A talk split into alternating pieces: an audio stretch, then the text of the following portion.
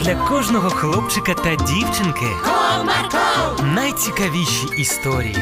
comarco, Не прогав свій настрій. comarco. Команда Марка.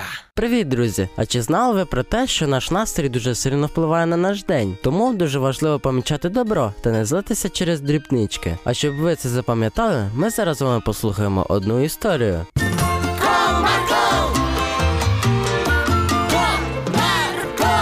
Одного ранку Катруся збиралася на прогулянку зі своєю подружкою. Мамо, я пішла. Так, повернися і одягни шапку, бо замерзнеш. Ну ні, вона мені не подобається. Але ж ти можеш захворіти. Я буду обережно, та якщо ми зайдемо додому. Ні, поки ти тепло не одягнешся, я тобі нікуди не дозволю піти. Ну, мам, Швиденько. Після цього сердита Катруся взяла шапку, одягнула її та з незадоволеним обличчям пішла на вулицю. тепер я буду негарна з цією шапкою. Обурювалася дівчинка. Хто придумав цей холод взагалі? Злилася дівчинка та все ж таки вийшла на вулицю. Он і Оленка мене вже чекає. Привіт. А ти чому так довго? Та мама змусила цю шапку натягти. А, ну ходім. Куди? Так, ми ж замовлялися з тобою піти в океанаріум. Точно, я вже й забула. Ну нічого страшного, з ким не буває. Тоді ходімо. Так, пішли, бо не встигнемо. Там хіба по годинах? Та ні, але в них є обідня перерва, і вона може скоро розпочатися.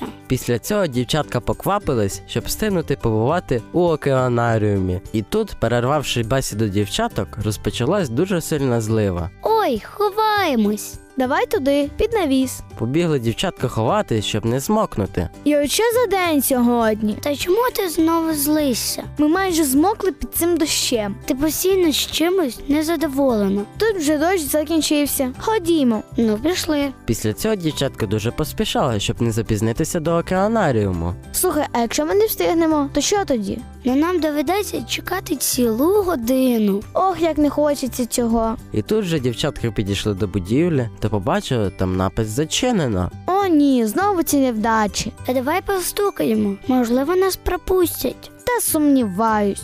А я піду. Промовила Оленка та пішла запитувати. Хм, щось нікого я не бачу тут. Тобі чого, дівчинко? Вийшла до неї робітниця океанаріуму. А ще довго до закінчення перерви, бо ми з подружкою дуже хотіли піти, але розпочався дощ, і ми не встигли. Ну, взагалі лише за годину, але я гадаю, що ми вас і так пустимо. Справді?